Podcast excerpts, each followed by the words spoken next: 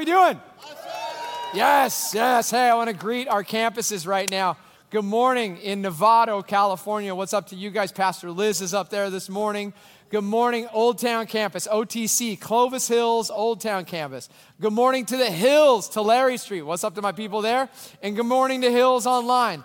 We are the Hills family, right? This is Clovis Hills, Clovis Hills OTC, the Hills campuses. We're here. So we're glad that you guys are with us today, whether you're down the street or around the world. So, um, man, a lot to get to. Happy 4th of July, everyone. Come on, this is Clovis. You're supposed to be like, America, and start shooting in the air. All the people in Nevada are like, what? Um, yeah, sorry, yeah, it's, it's like that here. But um, I, you know, 1776, July 4th, we signed the Declaration of Independence, and uh, America, with all her problems, is still um, the greatest country in the world. And um, we are really blessed to be part of that. Like that, the very fact that um, I can get up here and say what I want, and it's protected by law, and um, that's a precious freedom. And so I will get up today, and I'm going to try and say what God wants, um, which usually angers people. So some of you will be offended. Buckle up. Um, but every week I walk up here, and I don't know who did this. Um, hold on, I got all kinds of props today. But every week I walk up here, and there's a little sign. Someone glued this to my podium a couple years ago. It just says, Hello, sir. We wish to see Jesus. And it, it, reminds me that it's, it's, it's, not about my agenda, it's about Jesus. And th- this is what the church needs, this is what the community needs, it's what our country needs. It's, it's, it's all of that. Now I got to put all my props back. Sorry. I want to, um, well, every week I tell you guys who's the church? We We're the church, right? Thank you. They said it at Old Town too. So, um, one of the ways that you are to be the church is um, Ken Blanchard, who's a leadership guru, and John Maxwell have said it. They, they've all kind of defined leadership this way. Leadership is influence. And if you have any influence in anyone, you are a leader. If you're a grandparent, you have little ones you have influence over, right? If you're a parent, you have influence. Um, you are a leader, whether you like it or not. If you, um, you, you actually have influence with your peers, good or bad. You have influence beneath you, side by side, and above you. All people have influence. Therefore, all people have the ability to lead. So um, every year I've gone to the Global Leadership Summit. Um, I've gone just about every year, and if I couldn't make it live, I, I still bought it and watched it later. And here's one of the reasons we're hosting it at Clovis Hills this year. Um, and I, I asked to host it because it's actually a pain in the neck to host it, to be honest. It's a lot of work for our staff, it's a lot of that. But here's what I, I want you to understand um, the Global Leadership Summit that we do here in August, the first. Uh, I believe, uh, Thursday, Friday of August. I do it so that you can be the church.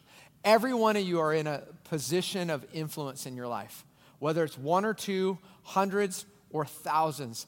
And never has there been a time in our history as Americans that we have lacked so much leadership. And as God's people, we have to learn to influence. We have to learn to use leadership. That's why at the summit, it's not just for like pastors and Christian leaders. Like Condoleezza Rice is speaking at this one. Patrick Lencioni, who, who is the guru of business leadership. Pat Gelsinger, the CEO of Intel, is speaking. Two professors from Harvard Business School. Albert Tate, who's the best preacher I've heard modern day. The Taters just got it. Craig Groeschel. Some of you are like, Craig, well, he's a pastor. What am I going to get from that? Listen, Craig Groeschel, Life Church has 85,000 people in attendance every weekend. 85,000. That's a big volunteer organization. I think he knows something about leadership. We can all glean things from people. Um, so I want to encourage you get to that summit because never have we needed Christians to, to stand and lead. So today, teach on 4th of July. Um, well, it's not 4th, it's the 2nd of July. But, um, and this is a series we started called Greatest Hits. And what I did is I told our teaching team, uh, Pat, or Pastor Scott and Dwayne and, and Mitch, I said, hey, go back in your archives, find one of your favorite sermons you've ever preached, and I want you to rewrite it for today, for 2020, and play one of your greatest hits. We should have had the band like play like a "Don't Stop Believe," you know, or something. I don't know. But this uh, passage I, we're going to talk about today comes out of John chapter 6, and it's one of my favorites in the New Testament. It's the story of Jesus feeding the 5,000. Um, and it's about a little boy who packed his lunch and brought what he had, and it, it, it, it, it fed the masses. And I'm going to talk to you about that today. But you ever remember, you remember how many of you had a lunchbox when you were a kid going to school? That's right. I had a lunchbox. I made sure that every year it was Star Wars. So it was awesome. Until you get to about like seventh grade and you're like, oh, wait, that's not cool anymore. So then I actually, I'll be honest with you. I was born, I was, in, I was an accident. My mom had me when she was 40. They weren't planning on having a baby. So I think what happened is by like age seven, my mom was like, I'm 47 years old. Um, here's two bucks. Go get a school lunch. She stopped packing my lunch, right? Um, up to seven, though, Star Wars lunchbox, pack my lunch. And she would even, you know how mom, some moms, like, they write little notes in their kids' lunch? I love that about you women. It is like, it is actually a beautiful thing. And she'd write, Love you, hearts, you're special, right? All those things. That's what good, good moms do, right? Um, well, here, look at this one. This is a cute little note. It says, FYI, this was not made with love. Holy cow, right? This sandwich actually was made with bread, lunch meat, and pass- passive aggression, right? you know, and then you, everyone, you know, if you go to work, people pack lunches. Elite athletes, when they eat, right? When, if they have to pack a lunch, right? You know, guys like Michael Phelps or Tom Brady or LeBron James, you know, they're very meticulous about they, what they eat. I call this next one I found on the internet, he eats like an elite athlete. Or a seven year old, actually. Those are hot Cheetos, Cheerios, popcorn, and a five hour energy. Disclaimer do not give a seven year old five hour energy unless you're a grandparent and you hate your children. So, anyways, actually, if you're going to eat like an elite athlete, maybe, maybe you pack a lunch like this.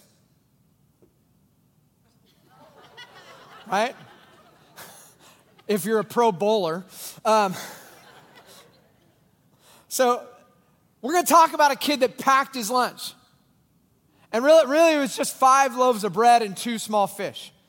And um, I, I want you to understand the the context of what's going on in this story we're about to read. See, Jesus is um, in John 5, he went to Jerusalem for one of the, the, the festivals. And before he went to Jerusalem, he had been healing and teaching in the Galilee area, which is very rural.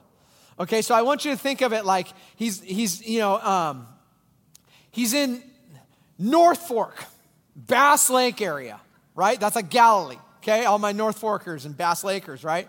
That, that, that's Galilee. And he got, and they walked to Fresno, to the big city where the people are. Now, I'm not basing on North Fork. I just, that's a good example, okay? Um, but, but here's, here's the interesting thing. Um, when, when he's in the Galilee area, it's super rural. The cities, the towns around the Sea of Galilee, they're, they're you know, 500 people, 1,000 people, 1,500 people. They're not big towns whatsoever, they're very rural. So you have to understand the people in that area.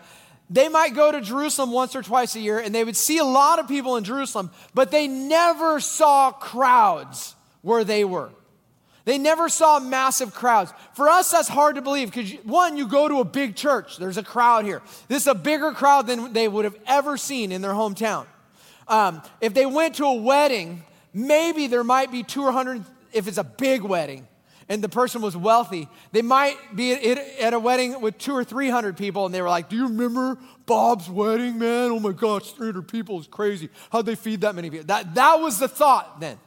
And Jesus is starting to, to, to draw crowds in Galilee, and then he goes to Jerusalem. And it's a festival, so all of Israel is going to Jerusalem.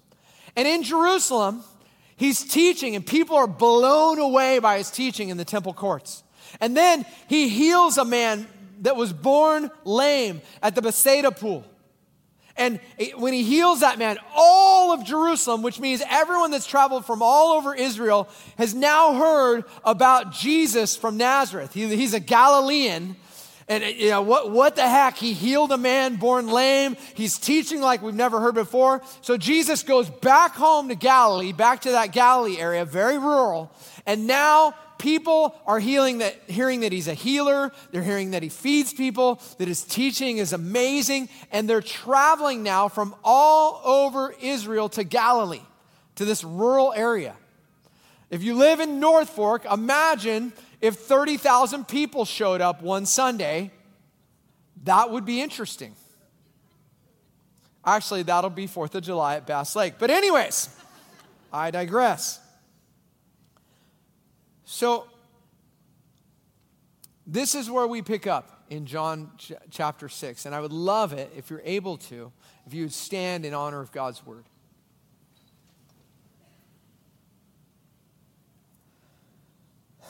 Sometime after this, Jesus crossed the far shore of the Sea of Galilee. That is the Sea of Tiberias. And a great crowd of people followed him because they saw the signs he had performed by healing the sick. Then Jesus went up on a mountainside and he sat down with his disciples. The Jewish Passover festival was near. When Jesus looked up and saw a great crowd coming to him, he said to Philip, Where shall we buy bread for these people to eat?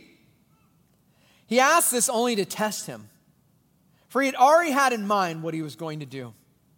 And Philip answered him, it would take more than half a year's wages to buy enough bread for, for each one to have one bite. And another one of his disciples, Andrew, Simon Peter's brother, he spoke up. Here's a boy with five small barley loaves, two small fish, but how far will they go among so many? And Jesus said, Have the people sit down. There was plenty of grass in the area, so they, they sat down. About 5,000 men were there.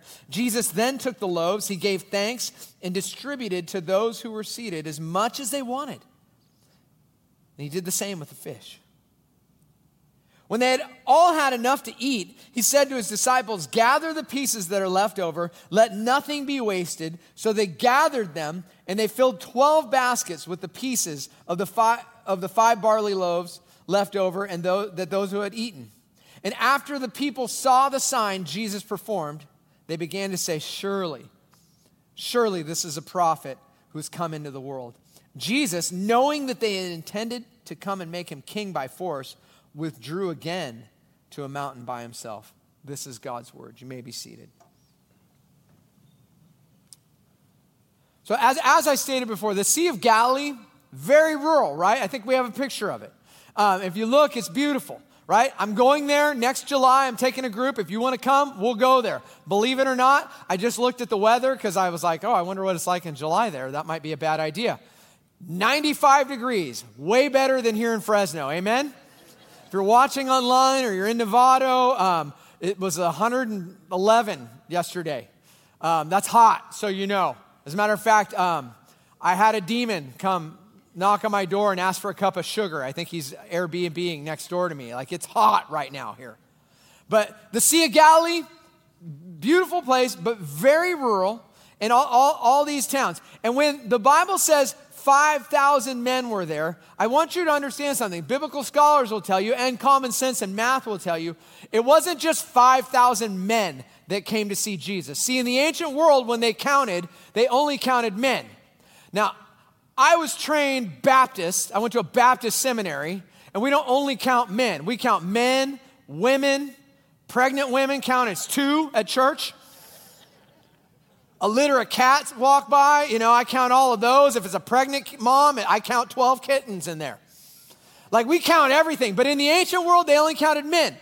Okay? So uh, it had to be somewhere between, you know, 12 to 18,000 people show up on this hill to, to hear Jesus. And Jesus was retreating from them. He was trying to get away from the crowds. He crossed the lake so that he wouldn't have to be around the crowds because he had been healing and healing and healing. He was exhausted. So they cross the lake, they climb up on the mountain, and here comes this mass of 15,000 people coming toward them. And I love what Jesus says because Jesus asks a question that to, probably to Philip, he thought it was the stupidest question ever. Because he looks at Philip, and we already know in the scripture he knows what he's going to do, but he looks at Philip and he goes, Hey, how are we going to feed all these people? Right? So here's, here's the, the, the interesting thing it's springtime. One, we know this from the Bible because it's green in the Galilee area. Galilee, very similar to Fresno, has spring. We have spring for three days, they get about two weeks of it. But the grass is green. They, they all sit down. The masses are on this hill. And um, Jesus has really put the disciples kind of in an impossible situation.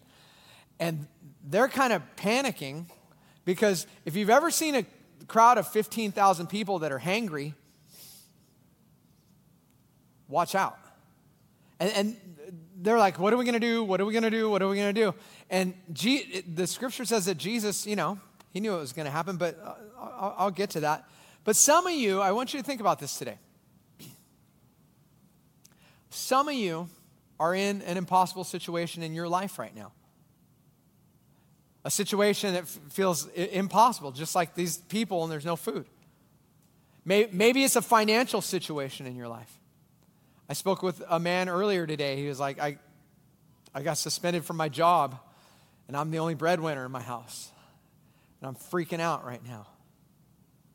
Maybe it's an impossible relational situation right now with a, with a kid in your family or, or, or a parent or a sibling. Maybe it's, it's a job situation you've got going and you feel like there's no way out. There's like, I'm stuck.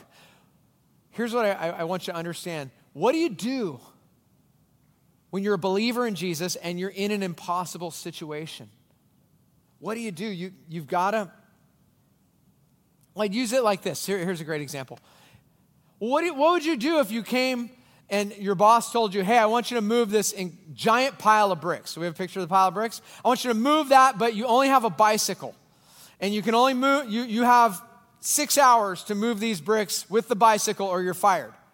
Right? That seems impossible. You can't do that. It, it's, it's foolishness. What, what am I going to do? Well, how do you eat an elephant, people? One bite at a time, right? One brick at a time. See, sometimes we get paralyzed by an impossible situation in our life. We get paralyzed by fear of failure or what, whatever it is. We, we, we don't know what to do, but sometimes God wants you to just start acting in faith. And that leads me to point number one. If you have your outline, you have the Clovis Hills app, or you take notes. Number one is this, guys when you are in a seemingly impossible situation, remember this Jesus knows the outcome, He knows how it's going to end.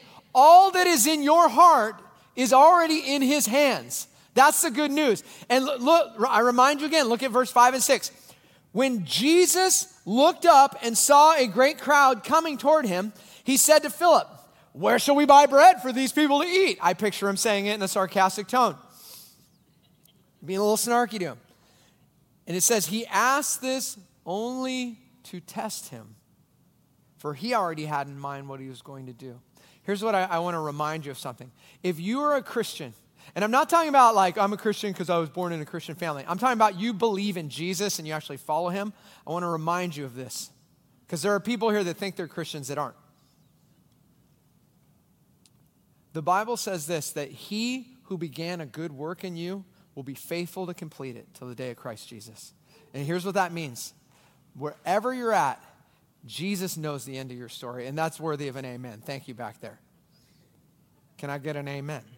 There you go. Okay, so how do you trust God when life is everything is uncertain? I'll tell you what. Be in close proximity to him. Cling to the Father. This family is named the Clingers. But, anyways, look at verse 8 and 9 now. Let's keep it going. It says, Another of his disciples, Andrew, Simon Peter's brother, he spoke up. Here's a boy with five small barley loaves and two small fish. But how far will that go among many? See, Philip looked at what we don't have. He looked at the scarcity. He looked at, this is impossible. We can't do this. We're screwed. This is all bad. But Andrew focused on what was available. And sometimes you got to trust God with what's available to you. And it's really easy to just go, I got nothing, right? Um, five small barley loaves and two fish. I want you to think about that for a minute. A lot of times we picture like, you know, he's got like two giant salmons and these giant loaves of bread, and they're like, wow, that's a lot of carbs. And Jesus somehow figured it out. Uh, I want you to understand something. Um, Samuel Johnson, um, in antiquity, and Samuel Johnson wrote the first English dictionary, um, but he talks about barley loaves in one, one, of, one of his writings. And um, I don't know if you know this, barley, a barley loaf, is like a biscuit. Right? I have a lovely biscuit right here. Our setup team that sets up church every morning so that you guys can come and worship here, and we have them at all our campuses. The setup team at this campus, they have breakfast after they set up every day, and they were having biscuits and gravy this morning. You should join the setup team if you wake up early, because it was, it was good. But I stole one of their biscuits for this analogy. Um, a barley loaf is about this size, and it was the food of the poor. Samuel Johnson talked about it in England. He said, um, he said barley is, a grain in which in England is fed to horses, and in Scotland is fed to people. And what he was saying is, we English have money, and the poor Scots have to eat the horses' food. Right? So, this is the food of the poor, and the fish were probably more like sardines, if you're picturing them. That, that's what they would have pulled out of, out of the Sea of Galilee for, um, for a poor family like that. Uh, the other thing, I'm going to burst your bubble the Sea of Galilee, not really a sea. It's a lake. It's about the size of Lake Tahoe, okay? And some of you are like, what? The Bible lies. No, the Bible didn't lie. It's people in the desert don't see water. So that was a giant body of water and it felt like a sea to them. So they call it a sea. Tomato, tomato, get over it. Let's keep going. There's a story, and, and really, what, what was going on is, and it's number two in your outline if you want, by the way. It's what's in your hand. I want you to think about that for a minute. Little boy, all he had were these things in his hands, these, these piddly little things in their hand. What's in your hand? Um, there, there's a story in, in the Old Testament when, when Moses goes before God. See, Moses is minding his own business being a shepherd. And he's been shepherding the last part of his life. He's an old man. He's thinking he's, you know, winding down. Maybe he's going to go to an old shepherd's home. I don't know. And God appears to him as, as an old man in the form of a burning bush. And God tells him, You're going to go back to Egypt. You were born there. You were born into royalty. I know you were exiled. I know you, you got problems. I know you don't want to do this, but you're going to go back to Egypt and you're going to talk to Pharaoh and you're going to tell the Pharaoh to let my people go. And Moses had a million objections. He had a million reasons why he shouldn't obey God. God, I can't do that. I was exiled. They hate me there. They're not even going to remember me there. Like he's thinking of every excuse in the book. But you guys would never do that to God, right? You never think of excuses why you can't serve him. He even says, he goes, I, I can't even talk. I have a stutter. I did stutter. And then God, and, and, and why, why would he listen to me? I'm just a shepherd. And God says to him, What's in your hand? Nothing. I'm a shepherd. And he goes, No, what's in your other hand? It was a staff. It's a shepherd's staff. To, to, be honest, like he didn't go to Target and get a shepherd's staff. He didn't go to the local store or wherever and get a shepherd's staff. He, he probably made it. He picked up, pulled a stick off the ground and cut it and used it to move. It was just a stick. And God said, Take your staff and throw it on the ground. He threw it on the ground. And it says that God turned it into a snake and it began this crawl. And you can imagine Moses like, ah, you know, freaking out, right? Especially if you're afraid of snakes, right? And then God says, pick it up. I'm not picking that up. That's a snake. He goes, pick it up. He picked it up. It turned into a staff again. See, I think some of us, we use a lot of excuses why we can't serve God. We go, I, I, I don't know how to sing. I can't sing like Marlene. I can't preach like Beaty. I can't, I, you know, I, I, there's too many buttons in the back back there, and I hate children, so I, I can't serve you, God. Sorry, your fault. Oh, nay, nay. Listen. God, if you are in Christ Jesus, here's what I want you to understand God made you, He gave you specific talents, things that you are good at things that you have an aptitude for. He gave you specific experiences in your life. Some of you, you have things that have happened to you that didn't happen to me. God has given you um, a, a, different heart, a, a passion for different things. He shaped you to serve Him. And what we do though is we go, wow, sorry, I don't got anything, nothing in my hand. And God says, I put lots in your hand, just open them. But you go, wow, I'm really busy. Okay. See, this little boy brought what he had to God, and God took nothing and did a miracle with it. And um, here's, here's what I, I want you to understand. What if God wants to do a miracle in your life, but you just keep doing this and saying, I got nothing? Because you don't want to share it with Him. See, there's this thing called spiritual maturity. This is what happens. As you grow in Christ, you mature, right? Um, those, those, those of you that have had children, right? You, you, want your children to grow. My children are growing. I just, I, I, I have a child that just turned 18 last week. I'm like, yes, um, it's great. Now, 18, some of you are 18 and you're in the room, and I, I want to remind you of what my father said because it is a universal truth. Yes, you are an adult by the laws of the land. Congratulations. But t- he told me, boy, until you pay your own bills, you ain't a man. So I ain't going to treat you like one. But maturity is something that's supposed to happen. You're supposed to grow right? And, and the beauty of, of spiritual maturity is that God isn't finished with you where you're at. And He wants to use you right where you're at in the season of life you're in. And, and God has given you specific gifts, but sometimes we say, well, I'm too old, or I'm too this, or I'm too that. When God has called you to take those things and be the church in your community, to take Jesus wherever you go, to, to do, do those things. I have a great example. This, this weekend, or on Wednesday, actually, sorry, not this weekend. last Wednesday, I went to the mission, and there's a guy in our church. He goes to our Tulare Street campus. They're all staring at him right now. I love it. They know, they know who he is. Older gentleman, retired, and uh, he, he, he invited me to come give a devotional. He leads a prayer meeting at the mission. And he's the last guy that should ever be leading a prayer meeting. I'm just here to let you know. He would say, he's the one that told me, he goes, I'm the last guy to ever lead a prayer meeting. Like, I don't pray. I'm not like a freaky, like, you know, he goes, you know, those people that pray like three, four hours. I'm like, thanks, God, amen. Like, I'm just not an intercessor. He goes, but the, the, the opportunity opened up. Someone asked me to do it. And I, you know, I was like, all right, I don't really know how to lead a prayer meeting, but I'll just make something up and we'll figure it out. And he goes, I found this formula. It's called ACTS. It's just A C T S, right? Um, and if you do those four things adoration, spend some time adoring God, worshiping God. C, confessing your sins to God. T, thanking God for things. S, supplication, asking God to supply your needs, right? He goes, So I decide I do that. So we, we show up Wednesday night. There's a couple people in the room.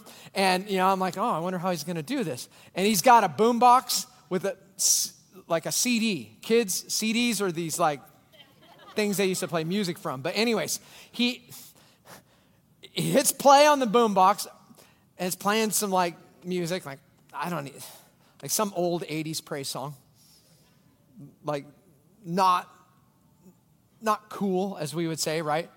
And um, he hands out lyric sheets. All of a sudden, the person on the thing starts singing, and I'm like, oh my gosh, what is going on? Could you imagine if we showed up next Sunday? We're like, who's ready to worship? Like to a boombox, right? Not no subs, no hoys, no none of that. Well, here's the beauty of it: you can do that. And the coolest thing is now there's four or five guys have trickled into the room, and they're all singing to this lame song in a boombox, and they're adoring God. And I'm like, well, I might as well adore God too. So I start singing. Before you know it, there's 12 guys in the room. He goes, okay, guys, it's time to confess our sins. And I don't know what to do. Like, I'm new to this thing. And they all get up, they turn around, they get on their knees, they face their chair, and they just quietly start confessing their sins to God. Then he gets up, gets back in his chair. He goes, Okay, guys, what are you thankful for? They all get up, get in their chair. And this is where it starts getting good. Because you start getting these men that, in the world's eyes, are nothing. In the world's eyes, we try not to look at them. We don't treat them human. We just say, ah, they're all bad. They're ruining California, yada, yada, yada. And that may be so, but listen. In God's eyes, they're precious. And they begin saying things like, I'm grateful I've got eight days of sobriety. I'm grateful that my baby mama hasn't left me yet because I have three kids with her. I'm grateful that I got to sleep on a bed. I'm grateful I've been in this program 10 months and it's changed my life. Like they just start going around and I'm like, oh my gosh. Do you know how much we complain? Out here on the north end of town, right? Right? Or if you're in Marin County or where, wherever you're at, we're always like, oh my gosh, the internet's slow. It's the worst ever. it's so hot, I had to turn my air conditioner on while I sleep. It's the worst, right? And then the best part he's got a chair in the middle of the room, and the room's full now. And he goes, Okay, supplication. What do you guys need? And all of a sudden, a guy gets up, he sits in the chair, and he begins to share. He's like, oh, pray for me, you know, my, my girl. I heard is talking to another guy, and I have three kids with her, and I'm worried. And pray for that. Another guy is like, oh, pray for my mom. She's, she's in hospice right now and I'm stuck in this program. Pray, like real needs. And here's the coolest part every time they got up and they gave their needs, four or five guys would get up from the circle, put their hands on them, and begin to pray for those needs and ask the Father for those needs. And like, I'm just, I'm so moved by this thing because these guys are being the church. And then the other thing they do is they would start um, while they were praying, they start blessing this guy in the seat. They start telling him about how valuable he is to the program and how much they love him and how they met him, uh, what they felt when they met him the first time, and how much even in eight days God has changed them. And you're watching these men who have been beaten down their whole life. God knows what they went through in their life. All of a sudden, there's this thing called encouragement. It means put courage in you, and you watch grown men come to life. Listen. That is led by a guy that is clueless when it comes to leading prayer. And he's laughing right now watching. He's like, yep. Because he said, God said, What's in your hand? And he said, Well, I guess I could try that. And if you ask him, he said, This is one of the greatest things I've ever done with my life. I don't miss a Wednesday. I never miss a Wednesday. I'm always here. It's just, see, some of you, you are missing out on some of the greatest blessings of your life because you go, I don't got nothing, I don't got no time, I got no. There are other people on the hill. You think out of 15,000 people, 5,000 Jewish moms, not one of them packed another lunch? You know, now I get it. The men, probably not. We both go, oh, we'll just go, we'll figure it out. I'll kill something eat it, right? You know, but Jewish moms, no way. They're going to be like, pack a lunch, take some friends. None of them offered it. But the little boy said, well, this is all I got. And see, Jesus was able to do something great with it. I'm going to tell you, tell you a story. I'm going to tell you a little story. See, some of you, you have to understand this. You've believed the lie that the devil has told you. The devil's told you you're not good enough you're, you're, there's too much sin in your life to be used by God. You're not talented enough. You don't have enough. You're not enough. You're too busy. You're too this. You're too that. And that is a lie from the devil to get you to live in apathy so you never make an impact on anyone. See, lie and truth, they decide they want to go swimming. They, they, they walk to the local water hole no one was there. They didn't have swimsuits. So they said, let's go skinny dipping. So they took off their clothes. I know it's getting R rated. Calm down. Um, and they, they, ju- they, jumped in the swimming hole and they're swimming around. No one's there. And they decide they're going to play that game. You know the game you play in the pool? Some of you probably played on 4th of July. Who can hold their breath the longest, right?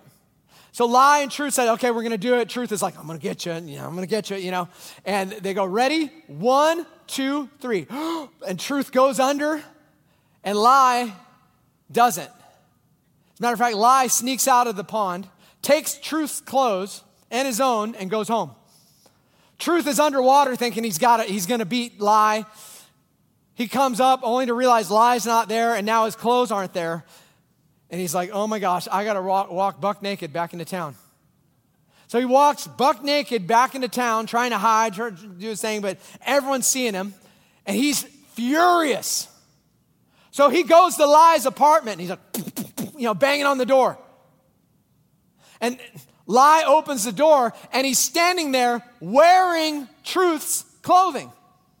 Now Truth is livid. He's like, You took my clothes. I'm standing here naked. What you, you know? And they're fighting and they're yelling at each other. And pretty soon it gets so heated, they're taking the thing outside because truth is ready to take out lie. As they go outside ready to fight, a crowd gathers to watch truth and lie fight. And here's the thing everyone in that moment had to make a choice. Do you want the naked truth or do you want a lie dressed up in truth's clothing? Because here's what I'll tell you the world we live in right now is peddling lies that feel like truth a lot. Kids, TikTok, super fun. I can be on it for four hours and then I want to kill myself. But listen, peddling lies. All the old people are like, yeah. Fox News, did you ever notice that every ad on Fox News is a pharmaceutical company? I don't even need to talk about CNN. Listen, the world is peddling lies that look like truth. And the only place you will find the naked truth is with Jesus. It's in God, it's in His Word. And until you decide, I want the naked truth, and the naked truth sometimes feels shameful, sometimes it hurts, sometimes it's like, oh, I don't want to. But, but, what do you need? Do you want the lie dressed up as truth? You can live that your whole life. You'll be miserable. I'll, or do you want the truth? And see, the Bible says this there is a truth out there, and it's not a news network, and it's not a political party, it's not a country, it's a king. And his name is Jesus. And the Bible tells us this that all of us, we believed the lie. We wanted the lie with truth's clothing. The Bible says that we've all sinned and fallen short of the glory of God. That all of us do. And the wages of our sin is death. And God knew that, and He loved us so much. He doesn't want that for anyone. But, but if, if you decide you want the, the, the lie with truth's clothing on, you can have it all you want. But, and, but God loved you so much, He sent Jesus, and Jesus came. And He lived a perfect sin free life. And then he died as a sacrifice. See, because the Bible says the wages of sin is death, the penalty for our sin is death. Jesus paid that on the cross. And then he rose on the third day. And the Bible says that anyone that would trust in what Jesus has done and go and repent to say, I, I was going my way, but God, I want yours. The Bible says this that when you do that, when you do that, all of a sudden you're set free. Some of you, I want you to understand something. Some of you, just because you grew up going to church, that doesn't mean you really believe that. Because belief usually is followed by some sort of action. It's not perfection. Some of you, you've believed it and you've fallen off. And I want you to know something God is not mad at you. That was the message I gave to those guys at the mission. I go, guys, here's the good news of the gospel Jesus, he knew that he was going to feed the masses because he knew he, he wasn't worried because he knew the end of the story. I said, guys, some of you, you know, you've got incredible problems in your life. You've got things that weights that you're carrying, um, and and guilt. Um, you know, you, you had to leave families, you had to leave children because of drugs, because of alcohol. You have all of this you're carrying, but I want you to understand something. When you're in Jesus Christ, Jesus knows how your story ends, and He's not mad at you while you're there in recovery. He's not mad at you while you're, while, while you're, you're scraping and scrounging and struggling. He's not mad. He sees how your story ends, but you got to take hold of Him. When Israel was given the promised land, they didn't just unwrap it and walk in, they had to go take it. They had to take hold of it. And you guys, your story's not over. God has not finished with you. And it's the same in this room right now. But for some of you, I prayed all week. I wanted to give like a good patriotic sermon. Sorry. But I really got a sense from the Lord, Shawn, call sinners to repentance, especially the Christians.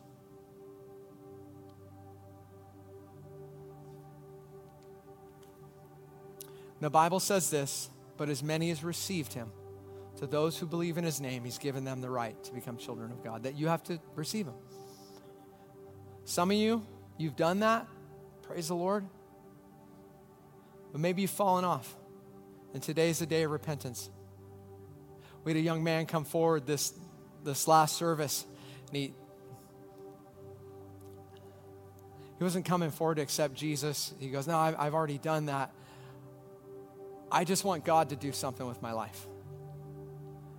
And I'm dedicating myself to Him today. Thought that was beautiful.